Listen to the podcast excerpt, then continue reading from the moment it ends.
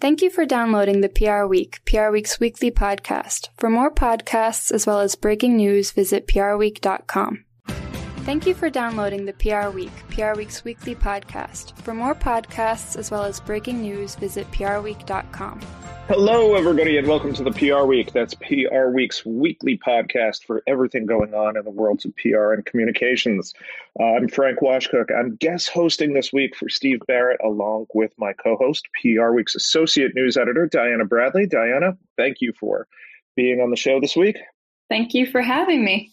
And we have a terrific guest for you. That's Shiv Singh. He's the SVP and GM of Brand Expedia at Expedia. So, Shiv, welcome aboard to the podcast. Thanks for having me as well. Great to be here. Thanks for coming. So, Shiv, you you joined Expedia this January, just this January, and and I'm thinking back, and the world has started to come out of the pandemic a bit. Uh, and you were in the medical technology world before that, and and here we are, and people are getting vaccinated. They're starting to travel again it seems like you're in a you're in an industry right now that's rife with a lot of opportunity but but also a lot of places where you have to be communicating very carefully so uh, what what has your experience been like so far well uh, firstly you're absolutely right it's it's both a very exciting and a challenging time in in many different respects for us it's exciting in that we're we're seeing travel come back it's coming back in a very big way. You know, every person and every country is, is making their own thoughtful choices with, with guidance from their local governments and their local health officials on how and when to travel. But by and large, without a doubt, and, and especially with the US leading the way travel is coming back. Now, having said that, you know, Frank, what's what's so so interesting, and one of the many many reasons why I joined the Expedia group in this role is that travel has changed, and it's changed in in, in not in the type of travel. People are going to travel as much, if not more, than they did in the past. That's my personal view. But we what's changed is we do not take travel for granted the way we once did. I'm a person who's uh, who's been traveling his entire life. Uh, I think I first got on a plane when I was 12 days old, and uh, I visited more countries than I'd like to admit. Uh, and I wouldn't think twice about getting on a plane, traveling to another country, to another city, whether it was for work or pleasure. But like everybody else, when you know our world shut down last March, uh, I certainly, as did my wife and kids, all of a sudden we were like, wow, there was something really amazing that we really took for granted.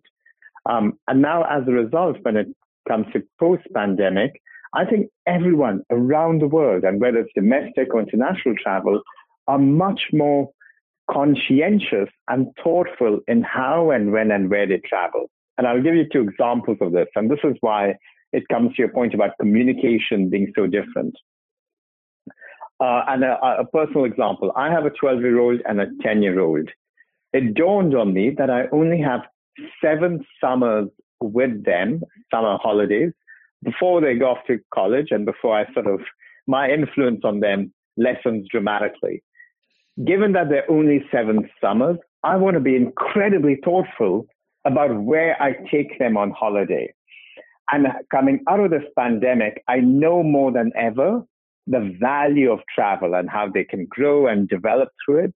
So I'm much more sensitive to that. So when you put that as a frame, all of a sudden the way we think about travel starts to change. Another example, coming out of the pandemic, what we found through our research is firstly, people are yearning to travel more than ever around the world. It was missed. It's not like the habits changed and they're not going to travel.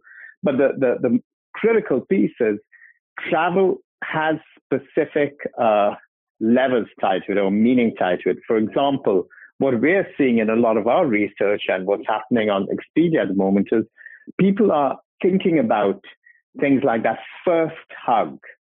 You know, the first time you get on a plane and you can go and visit your parents or go and visit your cousins or your brothers or your sisters, whoever it may be, that first hug. Travel has become a more conscious activity.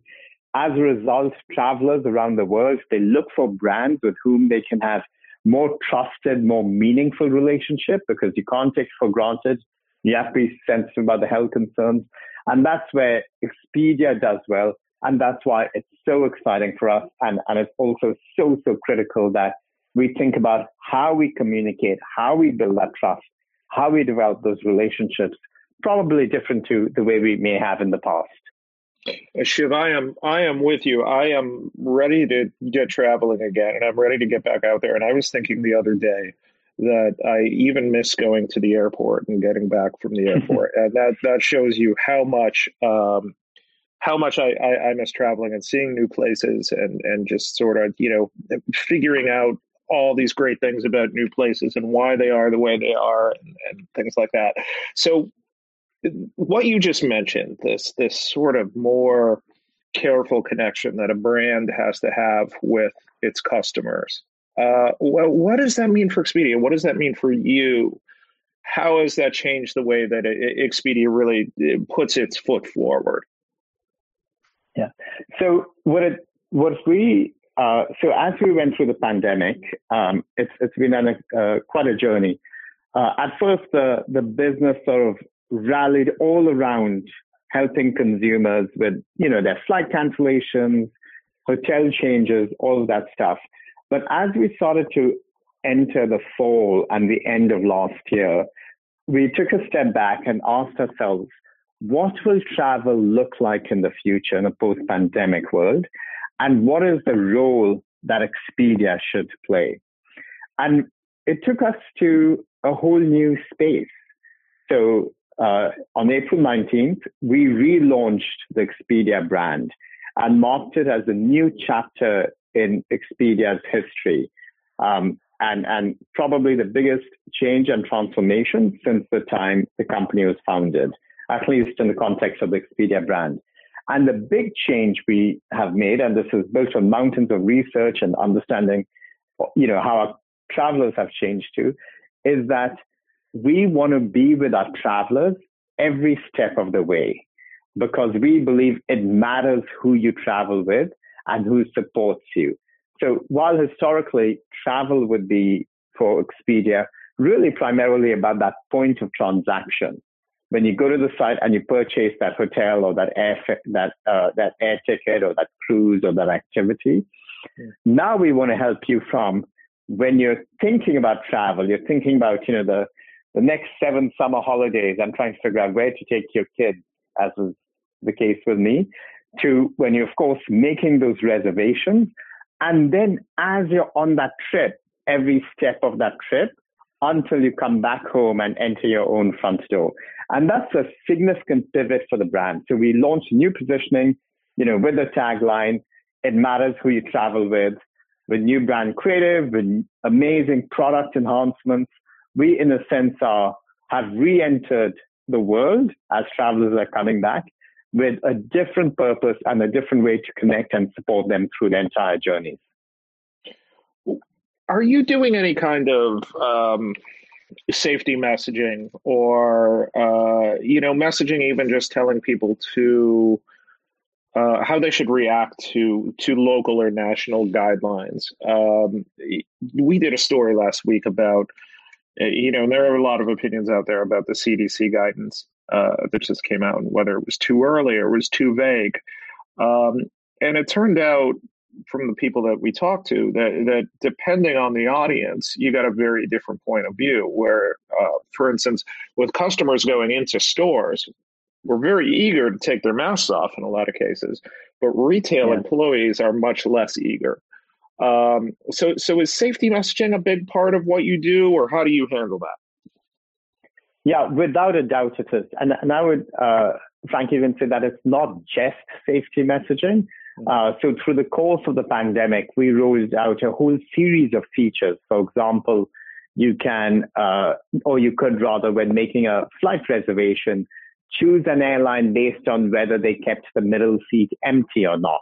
Mm-hmm. Um, uh, when you make a reservation now, uh, whether it's domestic or international, you're given guidance on, you know, what travel restrictions apply for that country or, you know, when you're even sometimes traveling uh, within the United States. Um, We, we have tools that help you understand what are the government rules, what are the regulations, what are the recommendations, and then fundamentally it's it's your choice. You know, we're we're not in the health and safety business ourselves. So we draw from each local government uh, what the rules and the guidelines are. And then it's our job to make sure that our travelers are armed with all the right information and know that what we're providing them is, is trusted and credible and factual so they can make the best decisions. And, and that's been a major effort for us. And I would say it's the first part of our entire value proposition of um, being the ultimate travel companion for our travelers. We have to do this. And every year it'll, it'll take different forms and shapes. Now it's about health and hygiene, but it'll, it'll have other manifestations in the future. Sure, sure. Speaking of your customers, what are the big questions you as a brand are getting from them, or what is the major feedback that, that you're hearing from them? Not even so much about Expedia, but about uh, just the questions they have. I mean, there's just still a lot of uncertainty out there. Do you do you find that you're getting a lot of customer reaction in one way or another? Well, what we're seeing is uh, so, so there, there, there are a few key themes. So, firstly, we see travel coming back in droves, and customers were eager to travel. And as more and more of the country gets vaccinated, they're taking advantage of that and they're excited to do so. And they're, they're talking about that. Uh, there's, there's a much greater appreciation for travel than there may have ever been in the past. Um, what we're also seeing is our customers are looking for someone to help them more deeply and more consistently than ever before. And then they're also, their, their own travel patterns are changing and the needs and requirements as a result change too. So an example of that is in the fall of last year, there's a surge of interest in, of course, vacation rentals, and on Expedia we have vacation rentals. Uh, but tied to that was in car rentals. And the challenge would be that consumers were used to showing up at airports and being able to, you know, just walk down to that uh, Hertz car rental uh, uh, counter or whichever one they, they liked or preferred, uh, and get a car and be in that car within 10 minutes. Now, all of a sudden, there was not that same supply, and at these uh, uh, airport counters, they didn't have cars to, to give out. So that led to us needing to educate and communicate on you better book well in advance. Don't just show up at the airport expecting to get the car because everyone's renting cars today. Um, another change that we're seeing and we're hearing a lot from our consumers is that they're thinking more seriously about how to book an airline, a hotel, and an activity all together in one trip because they just want that peace of mind and they want it all done efficiently and they want the simplicity of a single itinerary because as they've put more emphasis and more value on the travel, they want they don't want to have to think about the mechanics of it as much. So that's a, another big shift. Mm-hmm. Um, and then the, the, the last thing I would say is that we're finding that consumers are, are our consumers at least, our travelers, uh, they're, they're using travel as a way to seek personal growth. They want to go to new cities, new countries, new destinations more than ever. That's really interesting. So, speaking of that, uh, how do you uh, how how do you as a company deal with the pandemic situation being so different around the world? And you know, we're we're here, we're seeing the light the light at the end of the tunnel hopefully knock on knock on wood. You know the situation is different all over Europe and it's different all over the world and, and we'll get to the Olympics in a second and, and the situation is very different in Japan. As a major company uh, how uh, how do you deal with with what's such a very complicated global set of circumstances and, and and how do you message to people about that? Yeah it's look it, it hasn't been easy because there have been a lot of unknowns and, and a lot of shifting and moving variables because, you know, you, you can have COVID case counts dropping and then suddenly spiking. You can have variants sort of hop skipping across the world. You can have uh, confidence in in government communications varying. Uh, there, there, are all kinds of factors.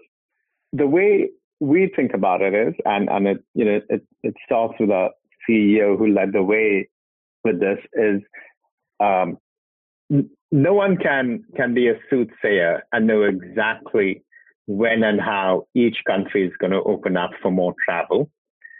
Our job is to be maniacally focused, probably in a way that we've never been before, to uh, to put our consumers, our travelers, and their concerns and apprehensions uh, and worries and hopes really at the heart of everything we say and everything we do.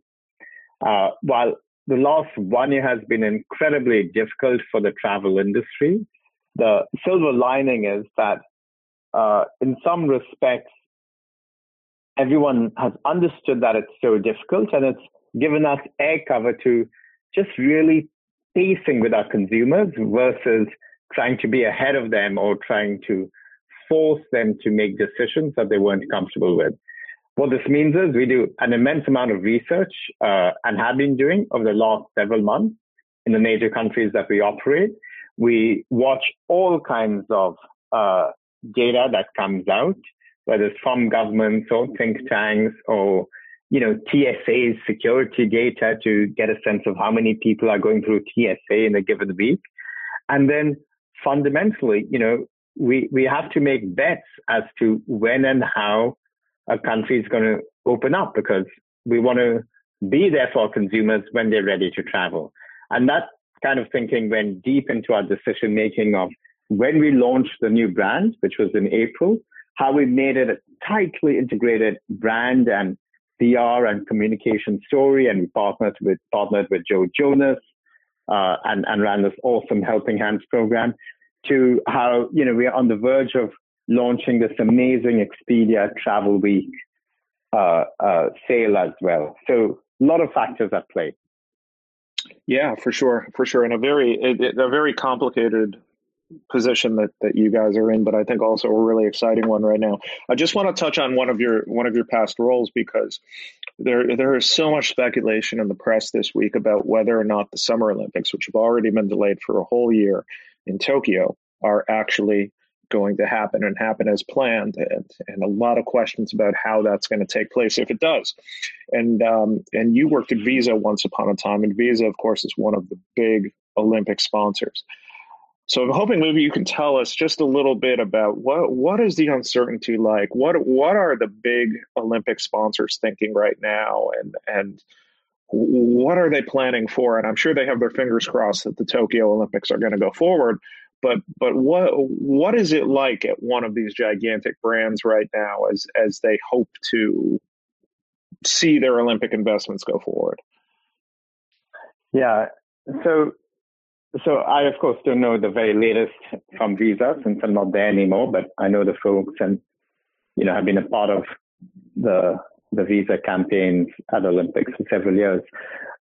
There, there, are a few ways to think about this. So firstly, any Olympic sponsor, and at Expedia, you know, we sponsor uh, the, the Liverpool football team, for example, uh, and, and, a, and I have a few other major sponsorships. But typically, any sponsor first tries to think through the lens of that event and what it does for the fan bases. And, and I think it's, it's heart wrenching to see this sort of on and off pendulum swing when it comes to the Tokyo Olympics, because firstly, it's such an amazing, wonderful thing for the world. You know, it brings the world together in, in Olympics. Uh, they, they bring the world together in a way few other events or activities ever can.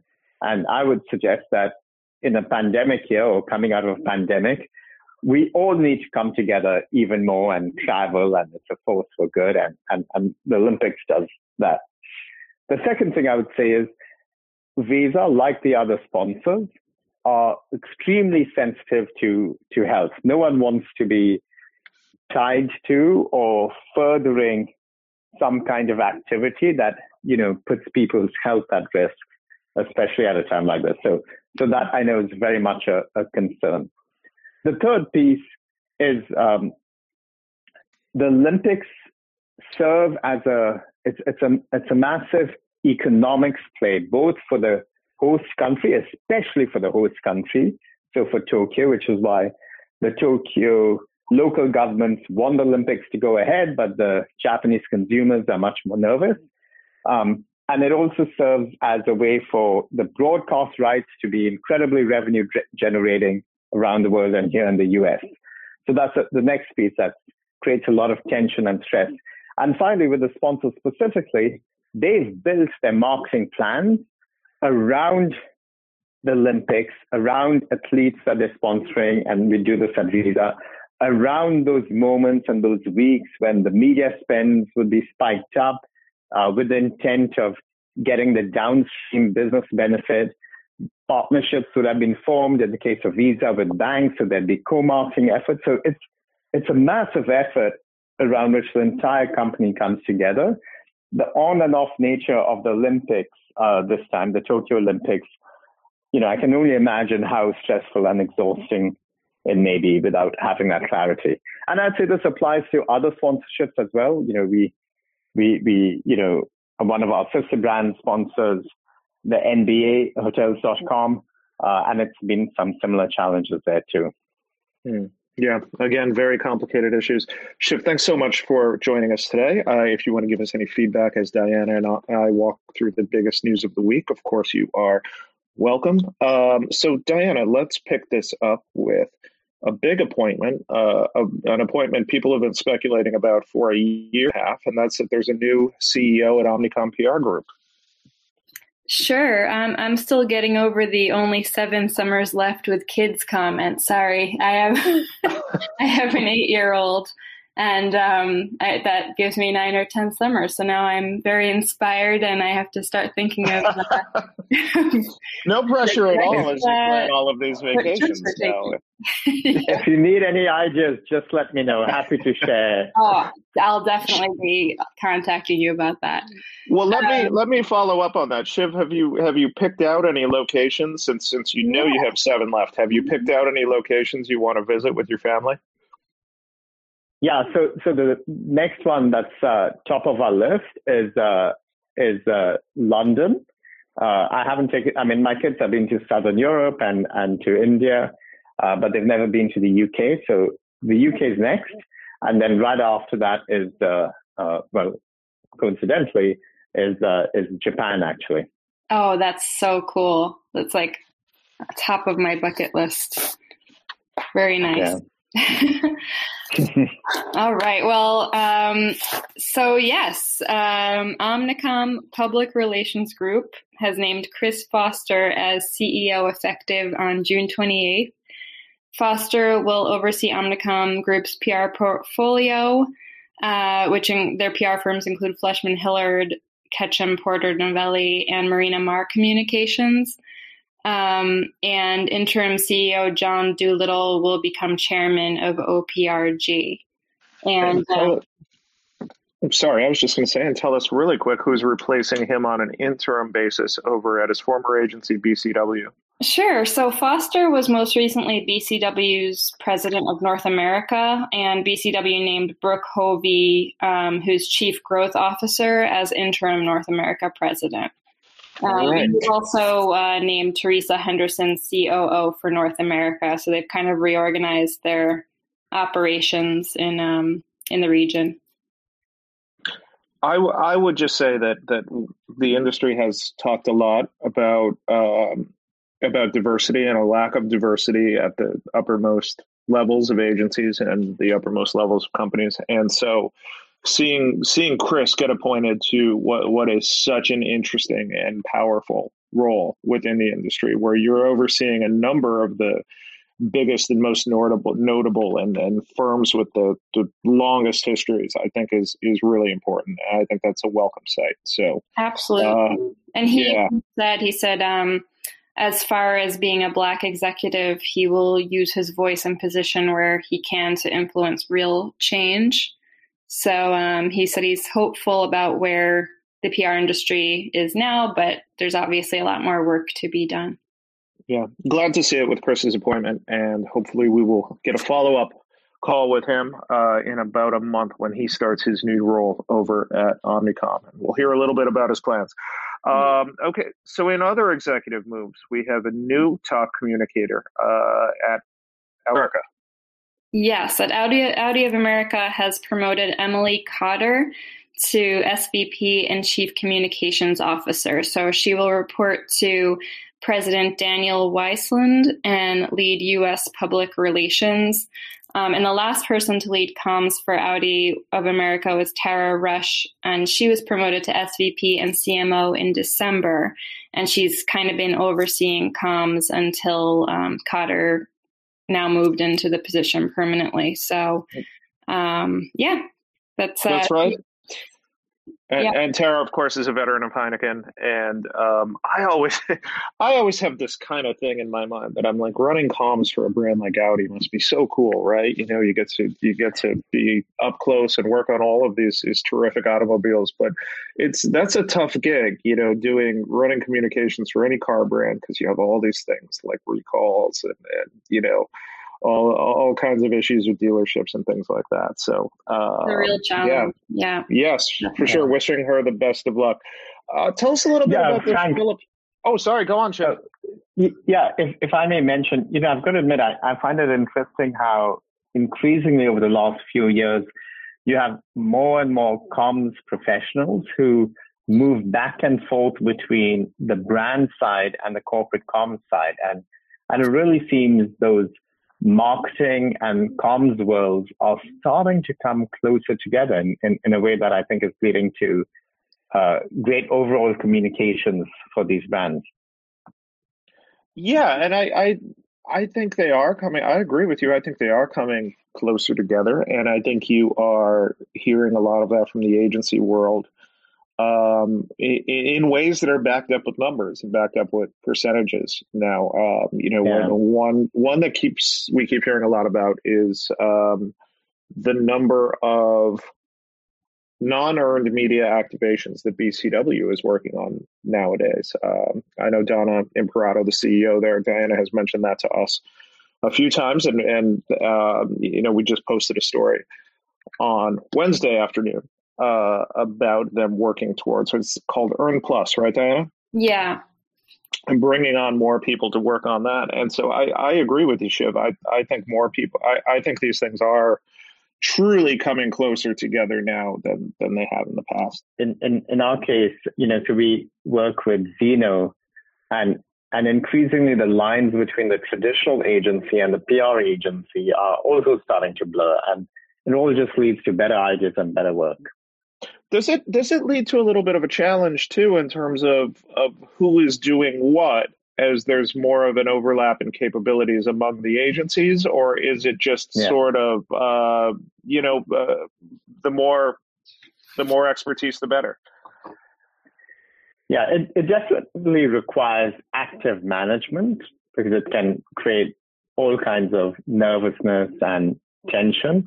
But with the right active management from the brand side, uh, I do believe it, it just leads to amazing non-traditional ideas that, you know, help the brand, at least in our case, like with our Joe Jonas work, and helping and help us punch above our weight. Fair enough. Fair enough. Um, Diana, tell us a little bit about Philips. Uh, speaking of the number of agencies having to work together, uh, tell us a little bit about Philips and what they have done uh, with a massive pan marketing account that includes long-standing relationships with two PR firms. Sure. So Philips has selected Omnicom Group as its global creative media and communications agency partner, um, extending its decade long relationship with PR agencies Ketchum and Fleishman Hillard. At least four global holding companies were invited to participate in a $300 million review. Um, and other companies asked to pitch included Interpublic Group, Dentsu, WPP, and MDC Partners. Um, so the integrated team will be led by Fleishman Hillard and Ketchum for communications, TBWA for creative, and OMD for media, with additional work done by Interbrand, Critical Mass, and Omnicom Precision Marketing Group. Interesting stuff. So uh, kudos to Fleishman and Ketchum for holding on to this account. Big, big account uh, and global work for uh, for the Dutch-based company. Um, okay, I, Diana, walk us through a little bit of the corporate reaction to the first anniversary of, of George Floyd's murder. Sure. So um, many companies condemned the death of George Floyd at the height of the Black Lives Matter protests. Um, but have companies actually followed through on promises made after his death? Um, our reporter Betsy Kim actually looked into what Amazon, Apple, Bank of America, Citibank, General Motors, Reebok, Target, and Walmart said, and um, and what they've done since May 2020 in terms of DE and I efforts. Um, so I would be talking for a very long time if I said kind of every single detail of what they've done. So you can go and read that on our site, but I can kind of bring up, um, for example, Bank of America um, in June 2020 promised to spend 1 billion over four years to address racial and, and economic inequality. And in March 2021, um, it increased the commitment to 1.25 billion. Um, they've also been working on making their board of directors more diverse, um, their management team more diverse, things like that. So a lot of these companies have followed through and, and even done more this year. A few of them, uh, the CEOs put out statements um, such as, oh, I'm sorry, go on. What what has the consumer reaction been to this, uh, and this, the reaction on social media? I mean, what what is the sense out there? Is it that companies are taking action, or that it's a step in the right direction that more needs to be done, or are are there customers that are just wary that these companies are just doing lip service and not really following through? I think it's kind of a mix. Um, yeah, I think people want to see companies following through a little bit more. These companies on this list are definitely definitely seem to be doing that. Um, but yeah, I think people don't want companies to just kind of jump on a bandwagon when it's appropriate and just make a statement that doesn't actually follow through. And and consumers are hyper aware of when a company is doing that. And um, yeah. so companies definitely need to you know they need to, to follow through yeah. they're you know prove what they're doing with numbers and things like that for sure. Yeah, and and as our younger colleagues remind us all the time, uh, the Gen Zers and the younger consumers will will keep receipts, as they say, uh, of what companies follow through on that they promise, uh, and so they they are going to hold them to that. So they better. Uh, you know they better follow through. Shiv, do you do you have any any thoughts on the corporate reaction to the the anniversary of George Floyd's murder, or what what companies should be doing or shouldn't be doing?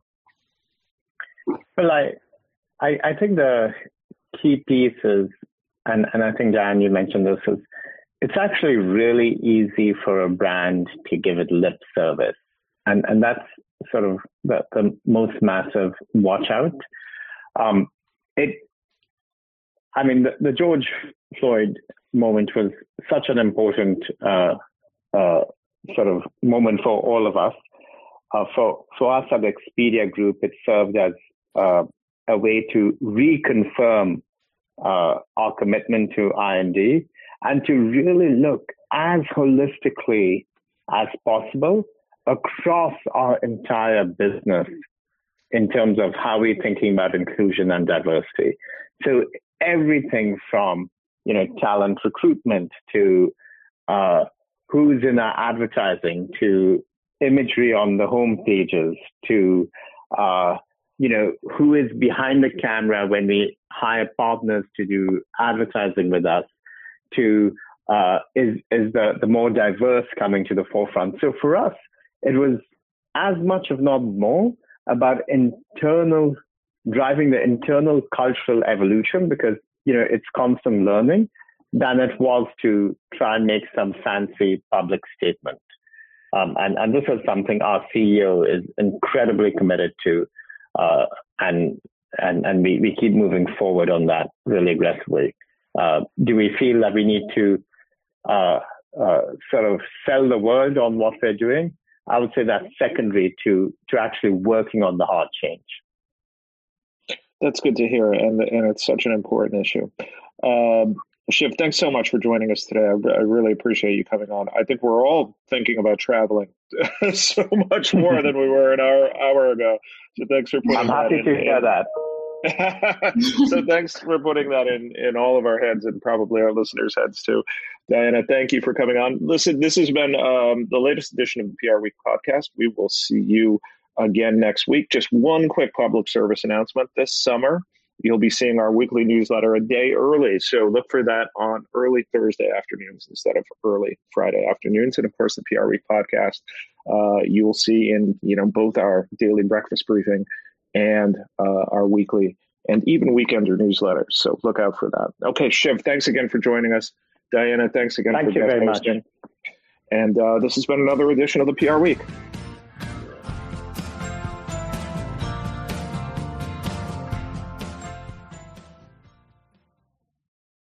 Thank you for listening to this week's episode of the PR Week. To find more episodes, visit prweek.com.